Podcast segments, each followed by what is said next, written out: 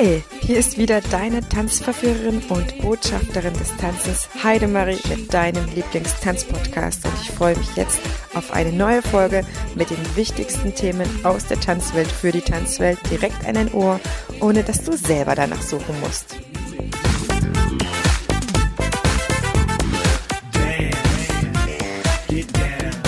Ich freue mich ganz sehr, dass du wieder eingeschaltet hast heute zu einer neuen Einfach tanzen Podcast Folge.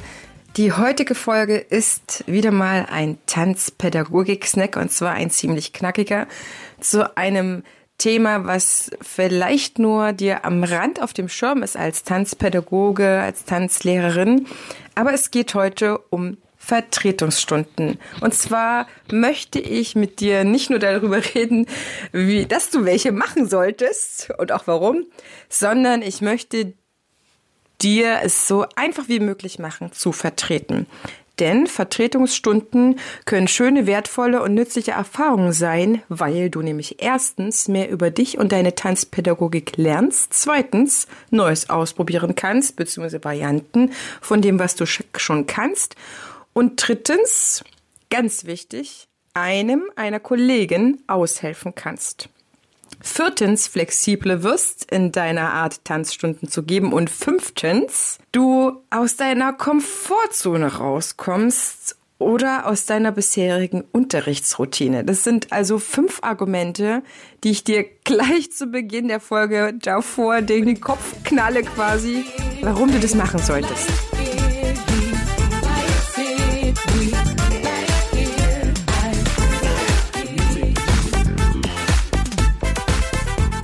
Warum sage ich, dass du darüber mehr über dich und deine Tanzpädagogik lernst? Ich finde, dass man, wenn man seine eigene Unterrichtsgruppe hat, dann kennt man die schon gut und die funktionieren auch irgendwann so, wie man das möchte, weil man sich aufeinander einstellt. Ob du wirklich was drauf hast, sage ich mal, das erweist sich tatsächlich doch immer wieder auch in anderen Gruppen. Also ich spreche dir jetzt in keinster Weise irgendeine Kompetenz auf, aber ich vertrete auch gerne und regelmäßig und merke, dass es doch nochmal ein paar Sachen ja, die sich bei mir eingeschlichen haben, vielleicht lockert und löst und ich mich ein bisschen nochmal anders beweisen kann. Das heißt, wie gut und ausgefeilt deine Tanzpädagogik ist, deine Unterrichtsweise, das lernst du auch nochmal in einer anderen Gruppe. Zweitens, das neue Ausprobieren und Varianten testen ist etwas, was du natürlich in Unterrichtsvertretungsstunden machen kannst, ohne dass irgendwas passiert. Die Vertretungsstunden sind ja meistens ganz andere Stunden als in deiner eigenen, ähm, deinem eigenen Unterricht, weil du ganz einfach Sachen machst, die ähm, aus dem Unterrichtsgeschehen heraus für sich stehen können. Das heißt, Sachen, die du bei dir im Unterricht ausprobierst, kannst du in Varianten jetzt mal einer anderen Gruppe austesten oder du kannst mal ganz neue Sachen ausprobieren, wo du vielleicht in anderen, in deinen eigenen Gruppen noch nicht sicher warst, klappt das? Oder du immer das Gefühl hast, meine eigenen sind noch nicht so weit, vielleicht in einer anderen Gruppe mal. Sehr, sehr toll. Dritter Grund ist eigentlich der allerwichtigste, einem einer Kollegin zu helfen. Du weißt, dass es die Situation in Tanzschulen immer wieder so ist, egal in welchem Fach, dass Vertretungen ja nicht per se, wie zum Beispiel als ich im Referendariat war, da ein Kollege saß, der auf Abruf alleine bestellt war und entweder war eine Stunde zu vertreten oder nicht.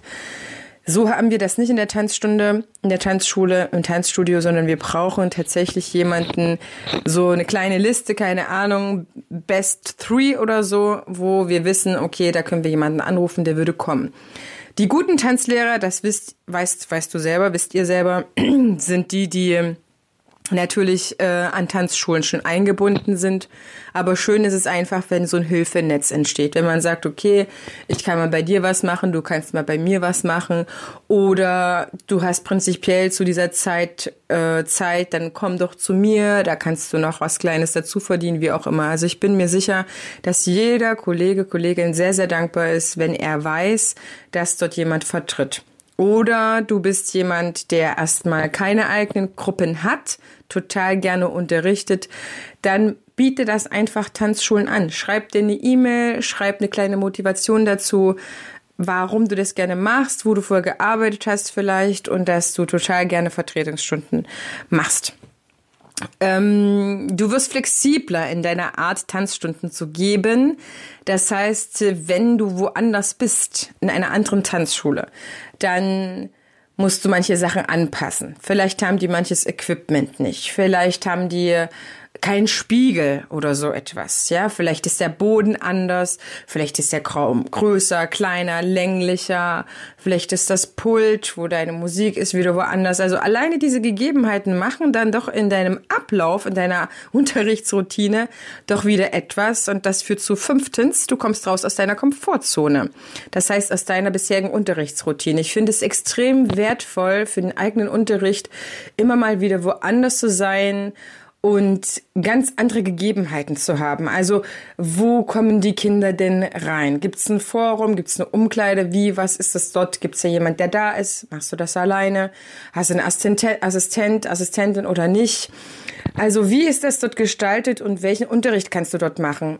Ich merke, dass, dass meine Tanzschule natürlich für mich die allerbest eingerichtetste Tanzschule für meinen Unterricht ist. Aber das ja auch nur, weil ich mir das stricken konnte, wie ich das brauche. Ich weiß ganz genau, wo mein Equipment ist. Es ist alles perfekt verstaut und alles sehr, sehr schnell griffbereit.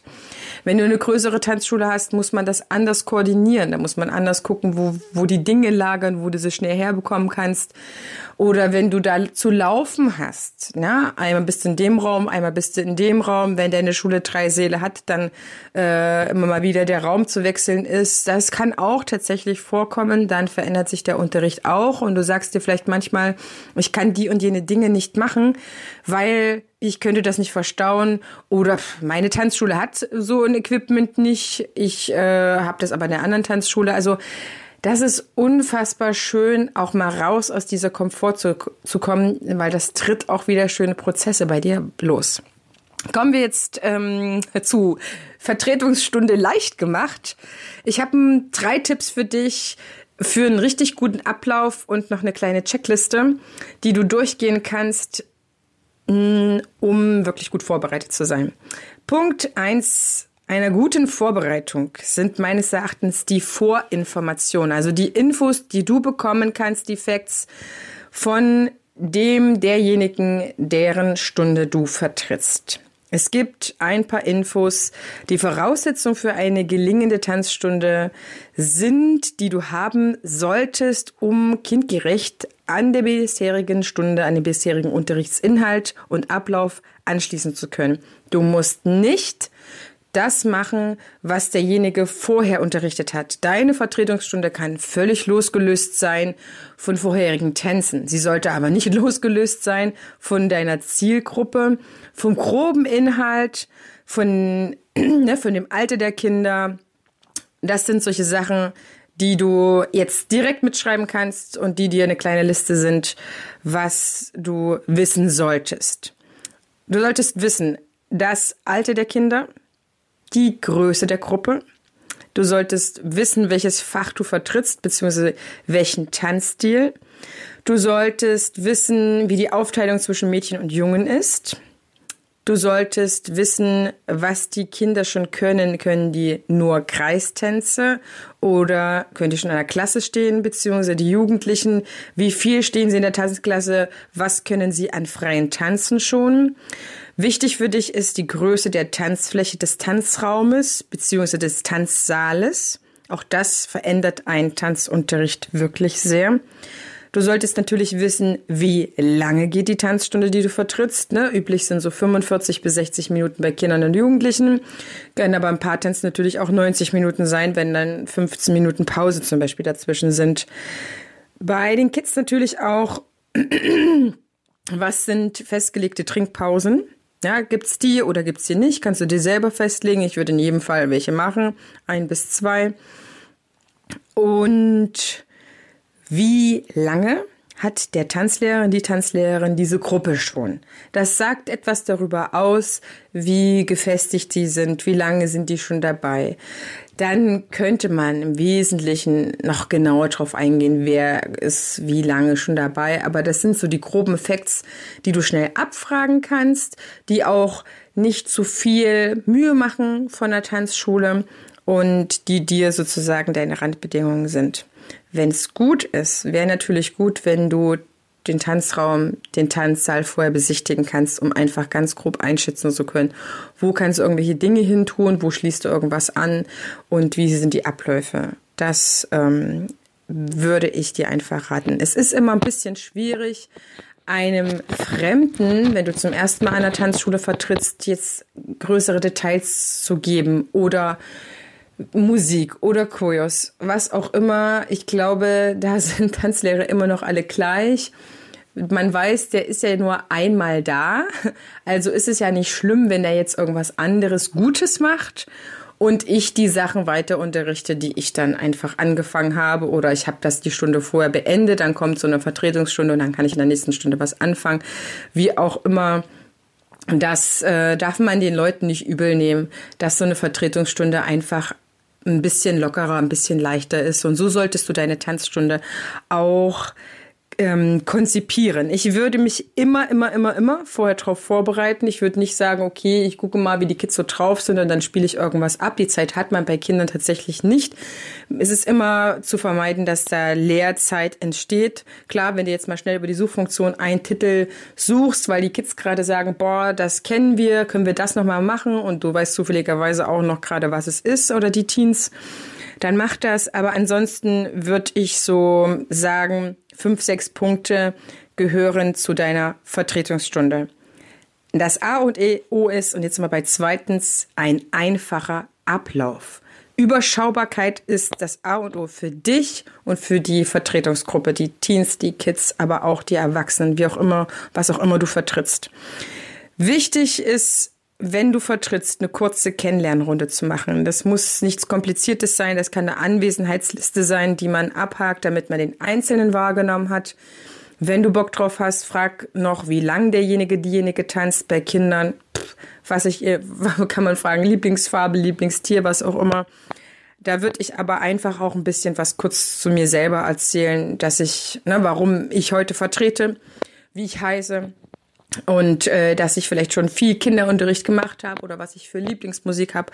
Irgendetwas, was unverfänglich ist, auf keinen Fall irgendwas. Ich arbeite sonst an der und der Tanzschule und so weiter und so fort. Das ist halt einfach eine Vertrauensbasis, dass man wirklich der Vertretungslehrer ist statt dem anderen und sich auch so verhält, als ob man zum Tanzschulteam gehört. Das ist wirklich auch so eine Kopfsache. Das kann ich dir nur empfehlen. Das ist das Allerwertvollste. Dann wirst du auch wieder angefragt. Dann kannst du vielleicht noch mal eine Tanzstunde vertreten. Und wer weiß, vielleicht ergibt sich irgendwann daraus mehr. Oder du bist prinzipiell jemand gerne, der vertritt, sich auch gar nicht so jede Woche festlegen kann. Dann wäre doch das eine Tanzschule, die dich gerne wieder anfragt. Das zweite ist, in irgendeiner Form ein Warm-up.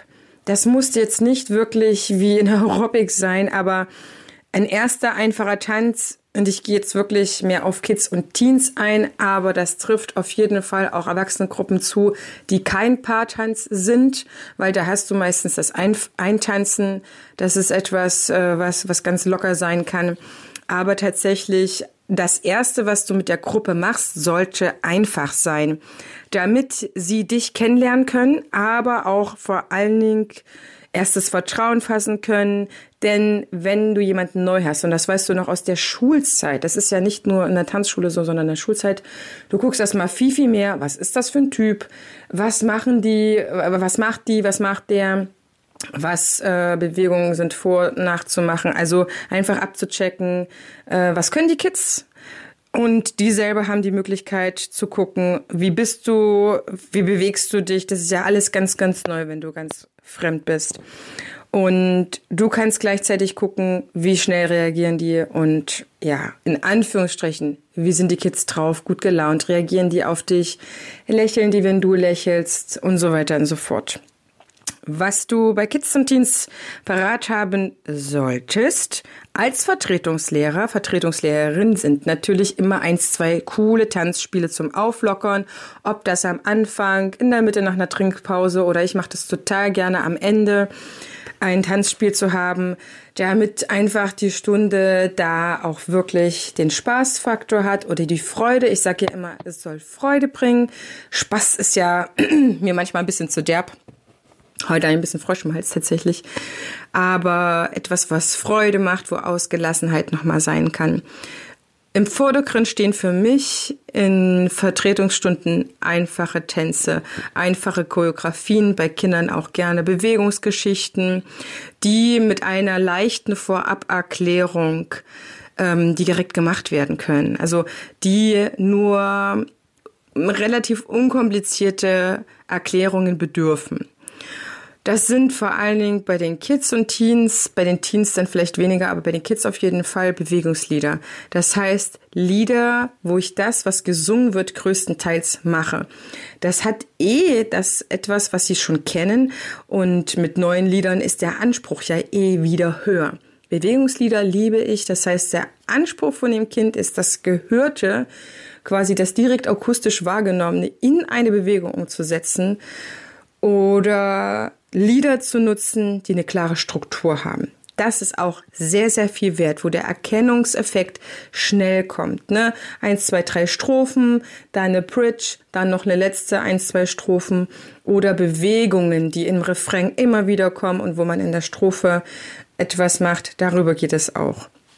Ich würde tatsächlich einen Fitnessteil einbauen, ganz wie du das möchtest. Ich kann dir zum Beispiel von der Corinna Burtscher aus ihrem Tanzbuch Das Mattenland zum Beispiel empfehlen, aber da gibt's noch viele andere schöne Sachen. Irgendetwas, wo die Kids und die Teens gefordert sind, wo die ihre Kraft anwenden müssen, wo die mal ein bisschen geschwitzt haben, weil das zu wenig in deren Alltag vorkommt und in der Tanzschule für mich definitiv einen sehr, sehr guten Platz hat.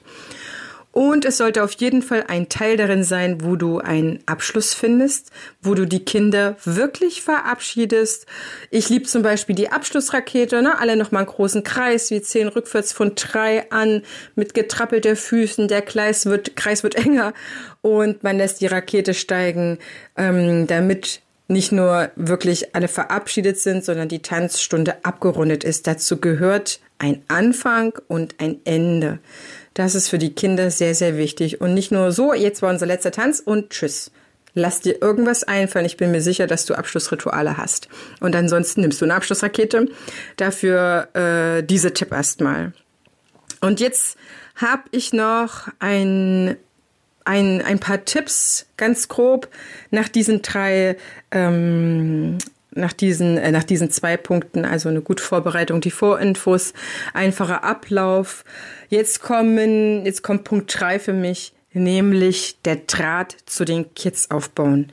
Die oberste Priorität hat, wenn du Vertretungsstunde ganz neu machst, aber auch wenn du schon mal in der Gruppe warst, aber der Abstand schon ein bisschen größer her ist, dass du lieber etwas mehr sprichst als weniger um die Kids durch diese neue Situation, dass du jetzt da bist, statt der andere, der Kollege, so gut wie möglich begleitest. Das heißt, lieber eine Anweisung mehr, lieber ein Kommentar mehr, lieber ein Anfeuern mehr als zu wenig. Was ich auch total gerne mache, ist mitzusingen bei den Kids.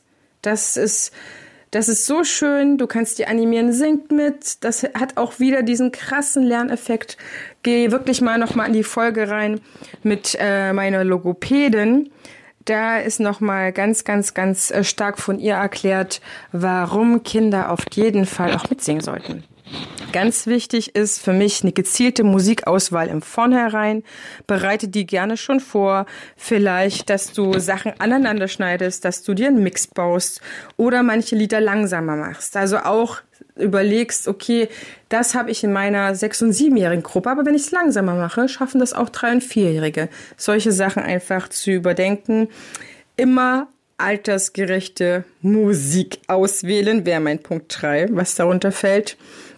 Aber auch ganz wichtig zu bedenken, umso größer die Kindergruppe ist, die du jetzt vertrittst, desto mehr Zeit brauchst du für deine einzelnen Tänze, deine einzelnen Tanzformen, deine Erklärungen, für Abläufe, wenn du Matten hinräumst, das muss alles weggeräumt werden, wenn du Equipment austeilst, das muss alles ausgegeben, alles einkassiert werden. Umso kleiner die Gruppe ist, umso schneller geht das. Frag dich auch vorher, brauchst du Equipment? Wenn ja, welches gibt es vor Ort? Matten, Tücher, Schwungtun, ähnliches, bla bla bla. Ansonsten scheu dich auch nicht davor, dein eigenes mitzubringen, weil du bist ja mit dem Material vertraut und du solltest vor allen Dingen das unterrichten, mit dem du dich selber sicher fühlst. Das heißt, gute Vorbereitung heißt auch, mit dem zu arbeiten, was du gut kannst. Und übernimm dann als nächsten Punkt, als nächsten Tipp, als vorletzten Tipp, wenn du für denjenigen es gerne machst, die Tanzstunde. Das heißt, mach es wirklich, um demjenigen zu helfen, der Kollegin, dem Kollegen, die Tanzstunde, mach es weniger für das Geld. Du weißt, mit einer Vertretungsstunde ist jetzt sowieso nicht die große Rechnung zu stellen. Und ich würde dir tatsächlich empfehlen, an dem Punkt zu vertreten, wo du schon in einer gewissen Weise routiniert bist, Tanzstunden zu geben und weniger, um in anderen Tanzstuhlen durch Vertretungsstunden zu üben. Denn die Tanzschule möchte natürlich auch, dass es eine gute Tanzstunde war, die gegeben wurde. Und nicht, dass es heißt, ja, aber wir haben doch dafür Geld gezahlt und jetzt ist es irgendwie nur so ein, so ein Blabla gewesen und die Kinder haben wir gesehen, die haben nicht mitgemacht. Ne? Es gibt ja auch Schulen, wo du direkt reingucken kannst oder wo kleine Fensterchen sind, ganze Türen. Also die Kinder erzählen das tatsächlich auch, wie die Tanzstunde gewesen ist. Du kannst aber natürlich auch dann Vertretungsstunden geben, wenn du vorübergehend keine eigenen Tanzkurse hast oder wenn du Lust hast, wieder einzusteigen und ja, bestimmte Vertretungsstunden gut konzipieren kannst, aber noch keine Lust hast, etwas längerfristiges zu konzipieren. Das gibt's ja auch. Also eine gute Vertretungsstunde in der Schublade zu haben, ist sehr, sehr, sehr viel wert. Und du solltest auch wirklich darin kompetent sein im Leiten. Das heißt, Stunden, Vertretungsstunden, eigene Stunden sind umso anstrengender, umso weniger du vorbereitet bist und umso weniger du leiten kannst. Das sind für mich die zwei großen wichtigen Säulen, das Leiten und die Vorbereitung, damit es für dich stressfrei wird, damit du Spaß mit den Kindern hast. Denn wir wollen ja den Draht, ne, mein Punkt 3, Draht zu den Kindern aufbauen, passiert eben dadurch. Ganz, ganz, ganz, ganz wichtig, dich zu zeigen, mit den Kindern zu sein, nicht die Anstrengung zu scheuen. Mach alles vor, was du vormachen kannst, mach alles mit, was wirklich mitzumachen geht und sei mit den Kindern.